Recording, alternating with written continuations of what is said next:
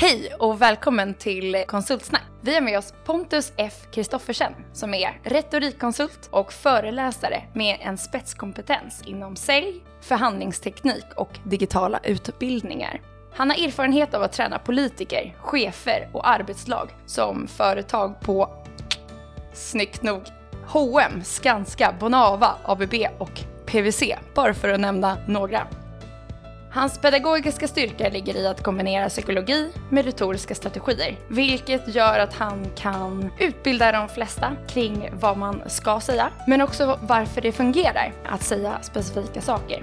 Han anpassar varje strategi efter person och situation. Jag säger varmt välkommen till Konsultsnack Pontus F. Kristoffersen!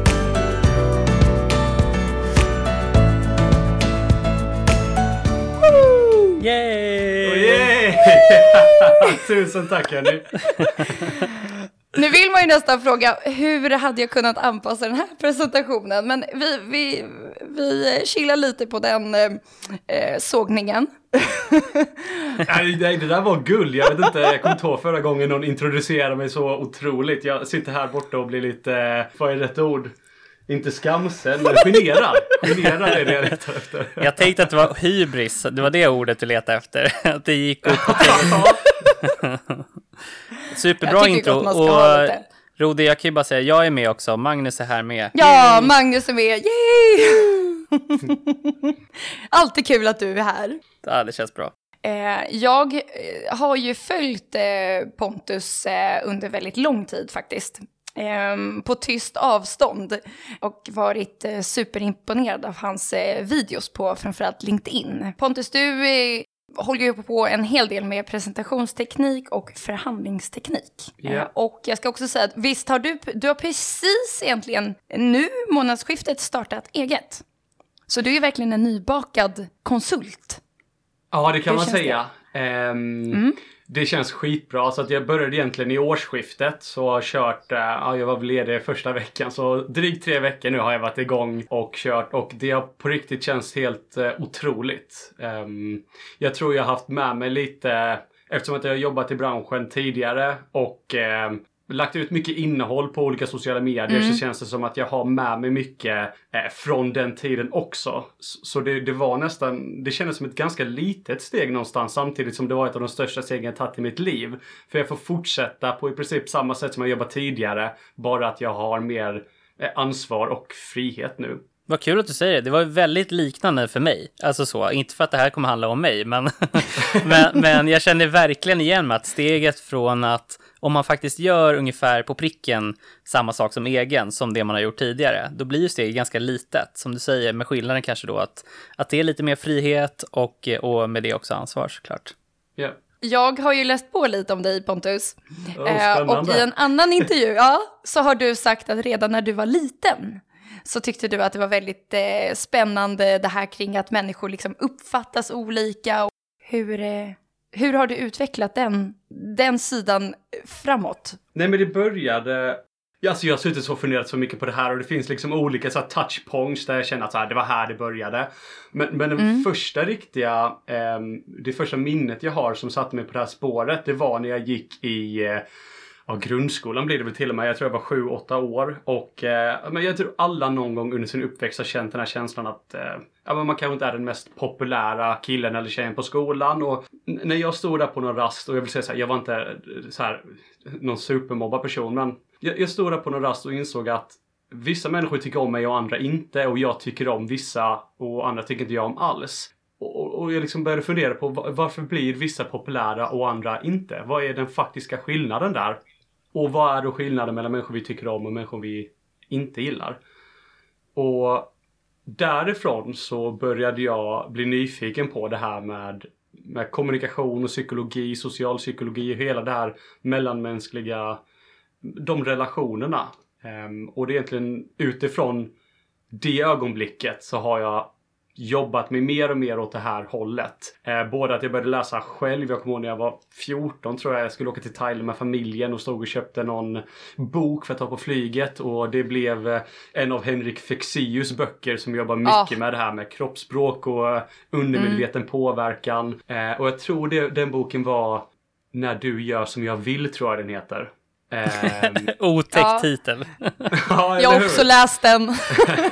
Så manipulativ liksom. ja, ja, ja. Ja, men det, det är ju lite den approachen han har haft. Jag, fick, jag, jag har för mig jag fick kritik för en bok som han skrev just för att den, den pratade om manipulation som något positivt. Eh, och det gick många emot. Men jag förstår vad han menar för när han förklarar det så menar han bara att själva definitionen av manipulation är egentligen att man gör en sak eller man flyttar en sak och gör det till något annat. Alltså det är en väldigt neutral beskrivning men hur vi använder det så ser vi liksom eh, stora eh, hemska så här, maktmanipulatörer framför oss. Mm.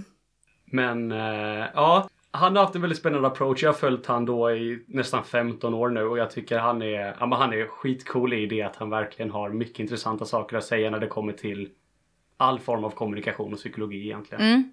Varför skulle du säga att det är viktigt att vässa sina kunskaper inom kommunikation? Jag skulle säga att det är eh, ett, en av de bästa investeringarna man kan göra i sitt liv. Eh, och jag säger inte bara det för att jag jobbar med det utan för att eh, Min nya kurs! Ja, precis. Kom och köp. Ehm, nej, utan när man kollar på det så det är jättetydligt till exempel att eh, social kompetens och framgång går hand i hand. Folk som har lättare att vara karismatiska har lättare att få en bra relation, mer vänner och bättre relationer till sina vänner, sin partner, sin familj. Eh, folk som är skickliga på att kommunicera och förhandla, eh, det är en väldigt stor avgörande faktor för vilken lön du får och också vilka möjligheter du får i karriären. Det är väldigt svårt att bli chef om du inte är en duktig förhandlare, för det handlar inte bara om att så här, förhandla upp sin lön utan förhandlingar är egentligen en form av konflikthantering. Och har du problem med att han- hantera konflikter så kommer du ha svårt att bli chef. Um, ska vi gå bort från det professionella så 68% av bråk i nära relationer startar på grund av tonläget. Inte vad vi säger utan hur. Nej. Och problemet är att vi vet att kommunikation är så här viktigt. Men samtidigt får vi aldrig lära oss hur man gör det. Man får inte gå någon kurs i skolan, man får inte träna på det. Men det påverkar alla delar av vårt liv och därför tycker jag det är så otroligt viktigt att kunna ge människor möjligheten att lära sig de här sakerna för det kan ha en sån drastisk effekt på hela ens liv.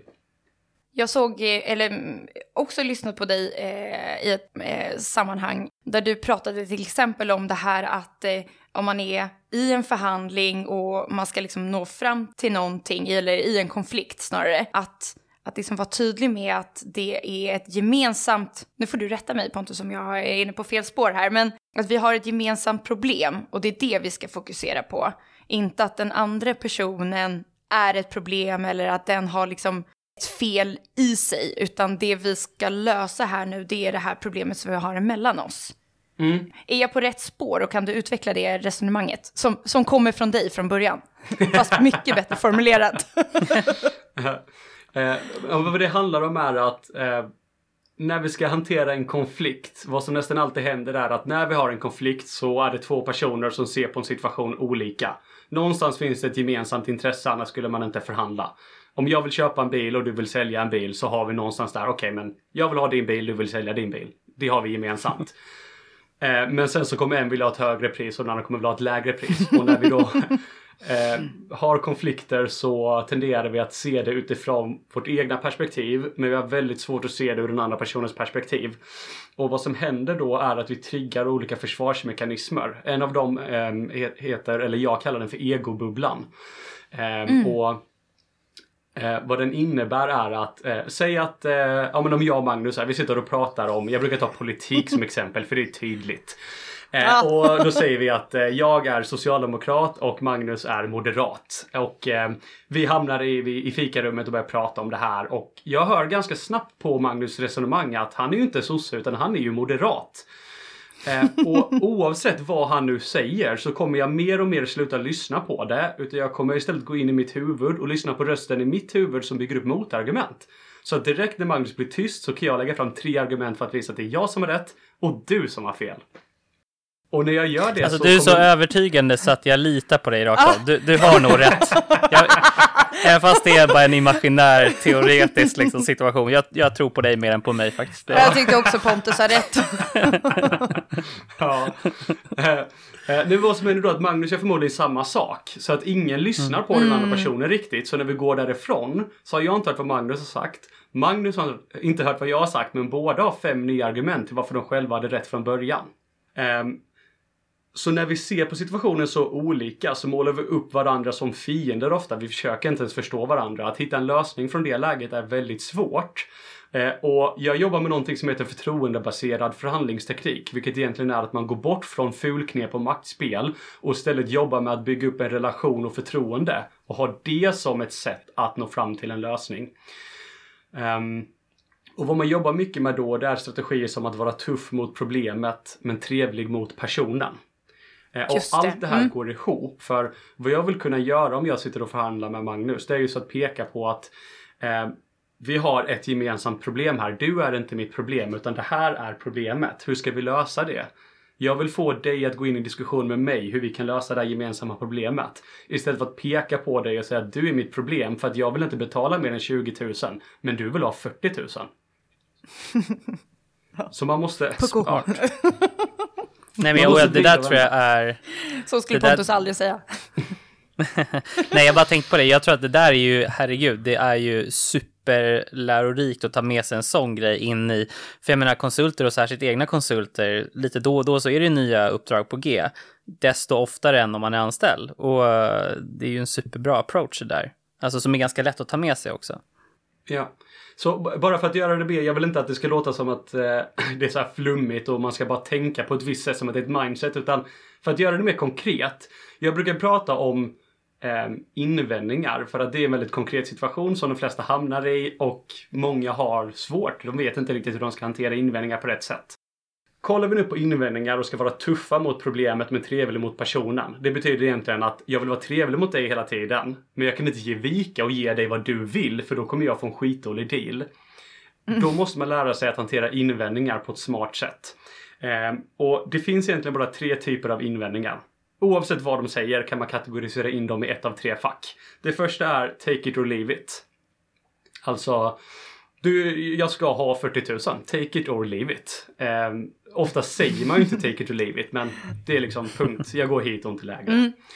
Eh, nummer två är att de kritiserar dina förslag. De säger något stil med det där kommer aldrig funka. Vi har testat det där förr, det funkar inte. Och nummer tre är att de inte litar på dig. Du höll ju inte vad du lovade sist, varför ska jag lita på dig? Det är egentligen de tre typerna som finns när det kommer till invändningar. Och det finns då egentligen bara tre sätt att hantera invändningar på också och de liknar varandra ganska mycket. Eh, ska vi ta den första, take it or leave it? Om Magnus nu säger det är 40 000, jag, jag går inte ner en krona till. Det viktiga är att du vill inte direkt komma med ett motbud. Du vill inte på något sätt förklara dig eller försvara varför du tycker som du tycker. Utan jag vill direkt involvera dig. Jag vill direkt göra det här. Du är inte mitt problem, utan du och jag har mm. ett problem. Hur ska vi lösa det? um, och det gör jag genom att ställa frågan hur du kom fram till det. Alltså jag skulle säga något i stil med, förlåt bara så jag förstår, hur landade du i just 40 000? Vad fick dig att landa i den siffran? Och att göra det på sättet jag gjorde nu, på ett eh, ödmjukt och nyfiket sätt. Inte på något arrogant och otrevligt sätt så att du känner dig attackerad.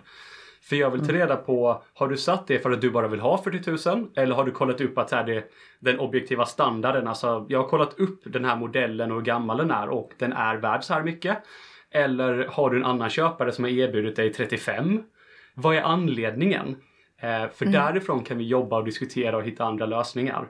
Men jag vill inte bara diskutera priset utifrån att du vill ha ett högt och jag vill ha ett lågt pris. Eh, kollar vi på att de kritiserar dina förslag, eh, alltså det där kommer aldrig funka. Eh, då vill jag direkt involvera dig genom att ställa frågan, vad har jag missat att ta hänsyn till? Vad är det jag missat som gör att jag inte fattar att det här inte kommer funka? När du frågar det på det sättet så kommer folk svara och du kommer få den informationen du behöver för att antingen anpassa ditt förslag eller för att kunna resonera kring att så här, oh, men då kanske inte det är den bästa lösningen. Hur kan vi göra istället? Um, och om de inte litar på dig, eh, det vanliga vi gör där är att vi försöker förklara oss eller försvara oss. Om vi gjorde en deal tidigare och jag inte höll vad jag lovade så kom jag tillbaka. Men eh, det var inte mitt fel utan eh, jag fick inte tillräckligt med tid utan det var de här underleverantörerna som gjorde det här eller något sånt där. Och sätter man sig då i den andra personens eh, skor. Varför skulle jag lita på dig nu? Du höll inte vad du lovade sist och när jag utmanar dig och ställer den frågan så tar du inte ens ansvar för det utan skyller ifrån dig. Varför skulle jag lita på dig? Utan vad vi vill göra det är att istället för att försvara oss och förklara oss så vill vi säga något i stil med eh, jag förstår att det här är ett problem som vi behöver lösa och vad behöver du från mig för att vi ska kunna blicka framåt här och hitta en lösning? Jag behöver inte gå med på det du säger direkt, men med den frågan så tar jag på mig ansvar. Jag visar att jag är ödmjuk för situationen och jag ställer dig en fråga som gör att vi börjar diskutera en lösning. Vad behöver du för att vi ska kunna lösa det här? Istället för att vi pratar om vad som gick snett sist och vems fel det är. Gud, nu bara babblar jag, på här. Nej, men jag Nej, tänkte nej. precis när du sa det, alltså det här, det som du tog upp nu är ju liksom guld för ja, men typ alla konsulter där ute och egentligen alla människor, men nu har vi många konsulter som lyssnar på oss. Alltså får man de där tipsen så har man ju jättemycket att vinna i typ de flesta situationer som man ställs inför eller man ska prata med en kund eller man kommer på ett nytt uppdrag och ska liksom börja ta tag i saker. Håller du med mig Magnus i Ja, alltså verkligen. Jag tycker det är superbra tips. Um, jag bara, jag liksom här självreflektion samtidigt. För jag, om du Pontus har några bra tips på hur man liksom, för jag menar att, att liksom ta åt sig av tipsen och kanske till och med göra verklighet av dem för sig själv. För jag tror att det är typ, om man får säga så, lättare sagt än gjort. För det handlar ju ändå om sitt eget beteende. Och man vet ju själv, man är ju jätte, jättemån om att bara inte ändra sig alls, liksom. om man inte måste. Eh, så har du några tips till liksom, tillvägagångssättet där också? Alltså kan man ta typ jag menar, en grej i taget? Eller liksom, är det bara att försöka komma ihåg allting och sen bara anpassa sig? Eller hur, hur borde man gå tillväga för att liksom... Hur löser man den här smarta vägen? Mm. Eh, Jag skulle säga att eh, utgå från det jag sa nu på slutet som var ganska konkret. Att det finns de här tre facken och du svarar på de här sätten. Så nu när du lyssnar på det här, liksom, spola tillbaka och lyssna på det där igen och kanske skriv ner det för dig själv. Eh, och sen skulle jag kolla på nu eh, som konsult, eh, om vi utgår från det. Okej. Jag säljer den här produkten eller tjänsten. Jag är inne i kundmöten så här ofta. Eh, de flesta, om man inte är helt ny, har varit inne i ganska många kundmöten och man vet vilken typ av invändningar som brukar komma. Jag vet att det brukar handla om priset i slutändan eller jag vet att det brukar handla om att de inte litar på eh, mig eh, som telefonförsäljare eller vad det nu än är. Jag skulle skriva ner dem. De tio vanligaste invändningarna som du får. Skriv ner dem och så kan du placera in dem i ett av de här tre facken och lägga till en av de här eh, svaren som jag gav. Och de går ju att anpassa. Man behöver inte använda just mina ord men, men liksom psykologin och liksom utformningen av det. Helt plötsligt så har du dina tio vanligaste invändningar och du vet exakt hur du ska svara på dem för att komma vidare. Och sen så skulle jag läsa igenom den listan inför varje kundmöte och kanske till och med ha den bredvid mig. Så att jag kan kolla på den under mötet när den invändningen dyker upp. Okej. Och och då kanske specifikt om det är ett digitalt möte då, så att man inte kommer med värsta, värsta utskriften till mötet och sitter och läser. Men jag kan säga jag- så jag här. jag, jag har gjort det. Det kanske inte en hel Ja. lista på det sättet men jag har alltid med mig papper och penna på mina möten. Jag vill inte ta med mig en dator och göra anteckningar på den. Jag tycker man förlorar Nej. mycket av eh, kontakten. Eh, när man kollar på skärmen istället för på personen. Eh, och det är en sån utmaning vi har vid digitala möten också. Att det är svårt att kolla rakt in i linsen för man vill kolla på personen samtidigt. Ja, Ehm, håller med. Eh, Men jag har tagit med mig papper och penna och på pappret så har jag skrivit ner liksom om de säger det här så säger jag det här i princip i någon form av stödord. Eh, De skulle aldrig läsa på mitt papper och de ser pappret upp och ner. De ser inte vad det står.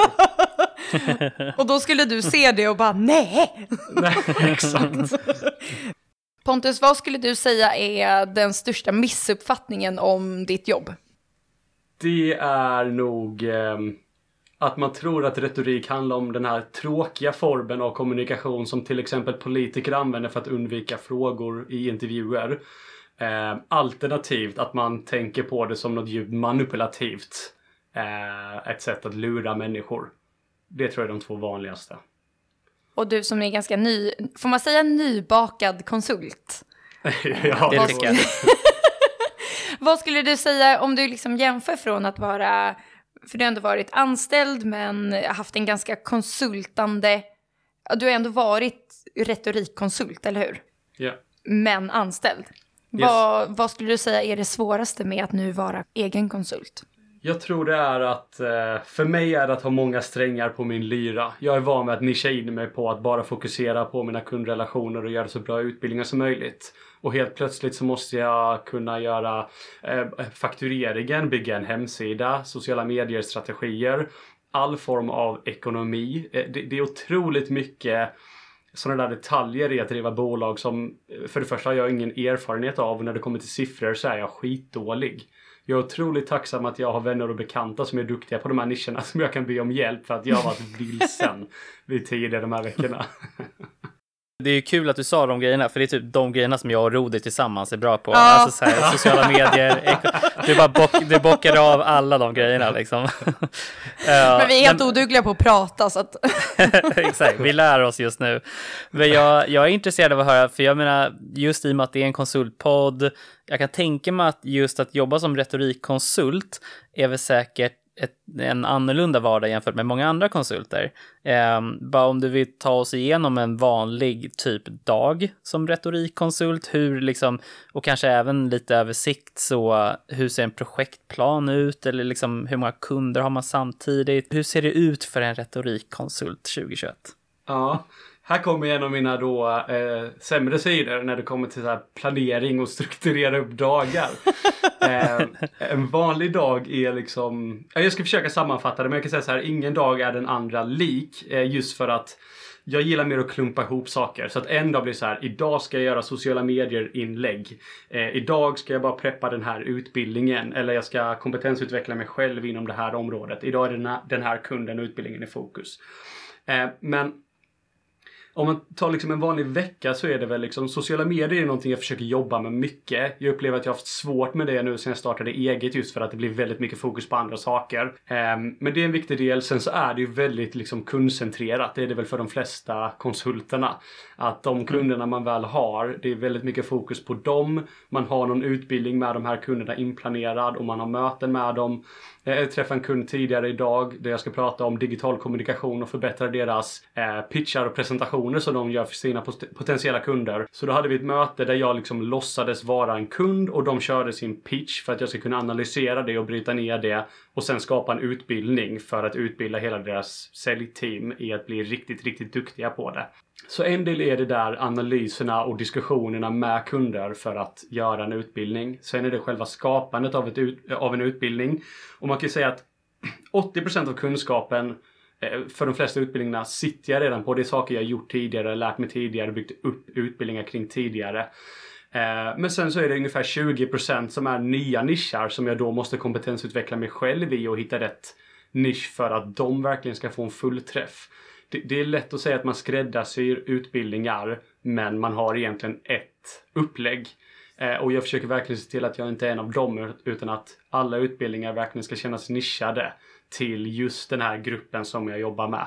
Eh, så det tar eh, nog mest del av min tid och är det som jag tycker är absolut roligast att jobba med. Eh, och hur många kunder man har samtidigt, det beror på lite hur man ser det. Man kan säga att Eh, nu är det fortfarande ganska nystartat men hur man vill ha det är ungefär två till tre uppdrag i veckan. Och det kan vara en föreläsning på en halvtimme eller två dagars kurser som är ett uppdrag. Men eh, något i den stilen vill man ha. Så då har du cirka två heldagar som är fokus på att leverera utbildningar. Du har typ två heldagar till att preppa utbildningar, ha diskussioner med kunder och kanske lite nykundsbearbetning. Och sen en dag för sociala medier, marknadsföring eh, och den typen av aktiviteter. Det lät ändå väldigt strukturerat. Du har väldigt mm. bra koll på vilka steg du ska göra vissa saker och äh, väldigt bra sammanfattat. Inte oväntat från en presentationsexpert, men ändå. Nej, det lät nog mer strukturerat än vad det är. det lät jättebra, Pontus. Men jag tänker de utbildningarna som du kör då, är det mesta, jag antar att det är mestadels liksom tillsammans med de personerna i rummet, alltså kanske annorlunda nu när det är digitalt såklart, i och med corona och allting sånt. Vi pratade ju tidigare med David Stavegård som ganska nyligen blev årets LinkedIn-profil, så vi har lite kändisar med i podden också. Men han, han satte sig ganska hårt på att göra e-learnings specifikt. Och det är väl ett fenomen som växer ganska starkt just nu, liksom just möjligheten att kunna ja, skapa en utbildning och att det kan skalas upp till fler än, än de som sitter i rummet. Har du sådana tankar också, eller liksom, hur, hur går tankarna kring e-learnings? Eh, jag, sitter och gör det just nu. Alltså halva tanken när jag startade eget var ju så att jag skulle bli väldigt stark på den fronten. Sen Eh, det här blir väl någon form av humble brag. Det kanske inte blir humble, det blir bara brag. Nej, eh, men, brag bara. Det är lugnt. eh, nej, men jag, jag fick in ett par eh, kunder väldigt snabbt efter jag startade eget, vilket gjorde att jag fick lägga fokusen på dem. Det är ju så jäkla kul. Ja. Eh, så e-learningen... Hatar när det händer. Snyggt! alltså man hatar ju när det händer, när man får kunder ja. direkt. Attans, jag måste jobba!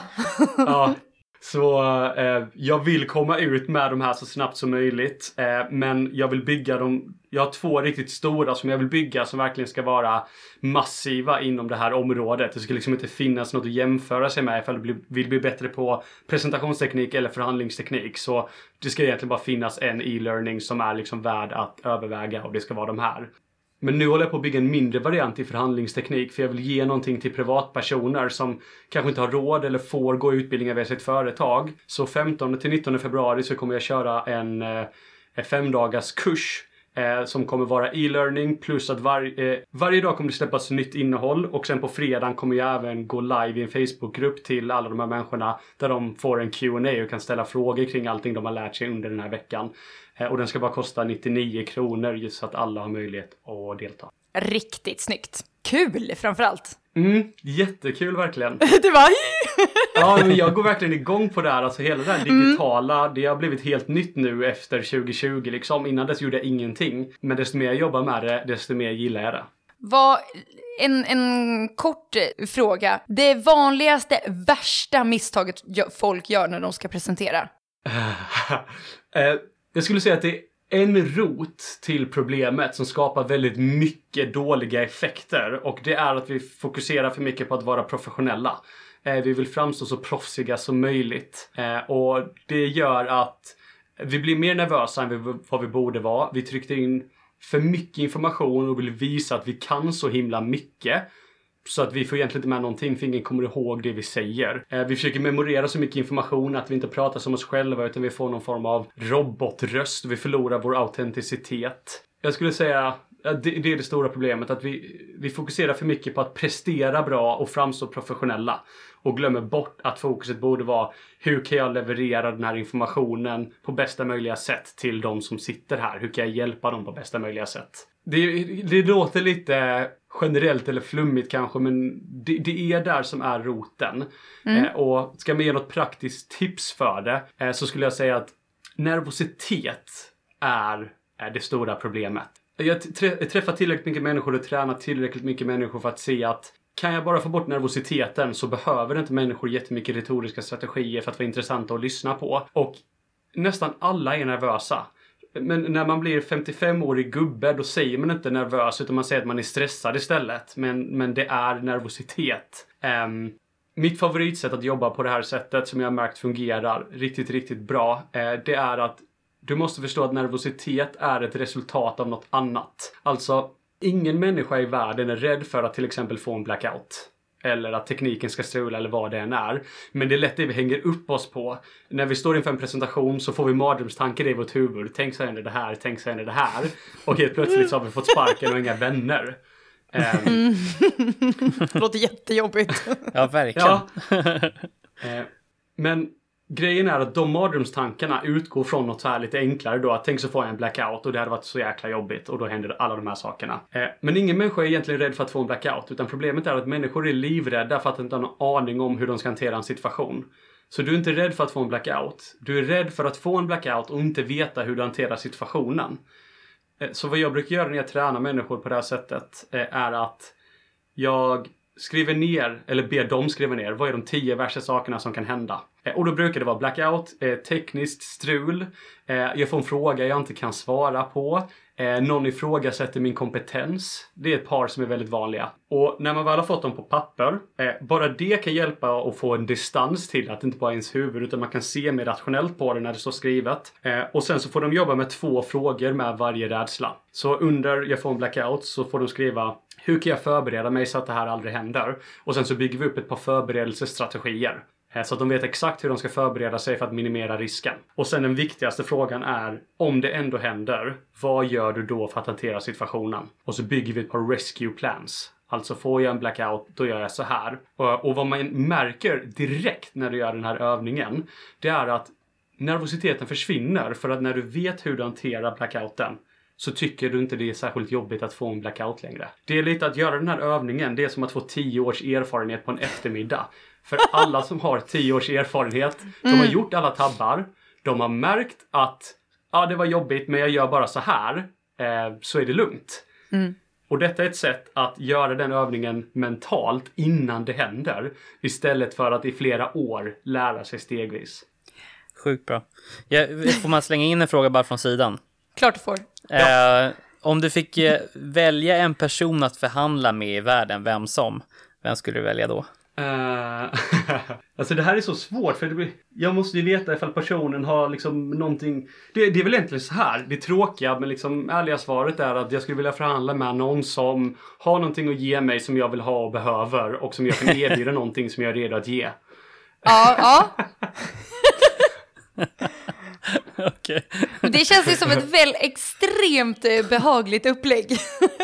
Men hur tror du Pontus att eh, du själv är att eh, förhandla med? För den andra personen på andra sidan, hur, hur tror du att du uppfattas? Jag hoppas att det uppfattas utifrån det som jag pratade om för ett tag sedan, alltså det här med förtroendebaserat. Att jag inte använder några fulknep eller maktspel utan jag vill bygga en relation och se om vi kan hitta en lösning tillsammans. Eh, sen så tror jag att man kan uppfatta mig som kanske envis, men att jag vet vad jag vill ha för att jag kommer inte ge vika på saker eh, om jag verkligen inte vill ge vika på dem. Jag vill inte köra över dig och tvinga dig göra någonting eller gå med på en deal som inte du vill. Men jag kommer inte låta dig pruta på priset bara för att du vill pruta. Utan jag kommer vara trevligt ihärdig kan man säga.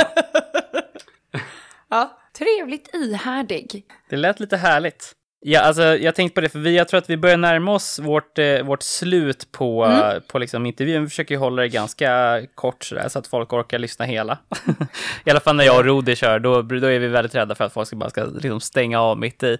Men jag tänker framåt så för bolaget, det är ju förhållandevis nystartat. Har du, är det världsherravälde som är i fokus, eller vad är liksom nästa steg kortsiktigt? Vad är målsättningen? Eh, målsättningen för i år är att lansera de här två stora e-learning-plattformarna och att omsätta en miljon.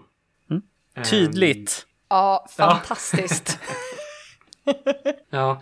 Får, jag, får jag lägga in, eh, jag, jag, jag, kollade på något, eh, någon dokumentär igår och eh, på tal om det här med retorik och att kommunikation är viktigt och även någonting som kan hjälpa en bli bättre på att hantera konflikter och förhandla.